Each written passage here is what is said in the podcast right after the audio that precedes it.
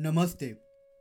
मेरा नाम है निशान सक्सेना आइए सुनते हैं चाणक्य नीति। चला लक्ष्मी चला प्राणाश्चलम जीवत यौवनम। चला चले चा संसारे धर्म, एको ही निश्चला। अर्थात, इस चराचर जगत में लक्ष्मी चलायमान है। अर्थात तो लक्ष्मी स्थिर नहीं रहती। वो नष्ट हो जाती है। प्राण भी नाशवान है। जीवन और यौवन भी नष्ट होने वाले हैं। इस चराचर संसार में एकमात्र धर्म ही स्थिर है। धन संपत्ति मनुष्य के पास सदा नहीं रहती। उसके कर्मों के अनुसार आती जाती रहती है। जिस मनुष्य ने जीवन धारण किया है, उसका मरना भी आवश्यक है। इसीलिए प्राणों को स्थिर नहीं कहा जा सकता।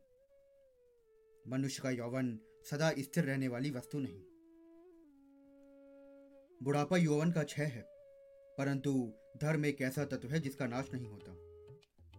मनुष्य की मृत्यु के बाद भी हम अकेले हैं और जाते हुए भी हम अकेले ही हैं। लेकिन धर्म हमेशा साथ रहता है। आचार के अनुसार जो हमेशा साथ रहने वाले हैं, उसकी ओर मनुष्य को ध्यान देना चाहिए। धन्यवाद।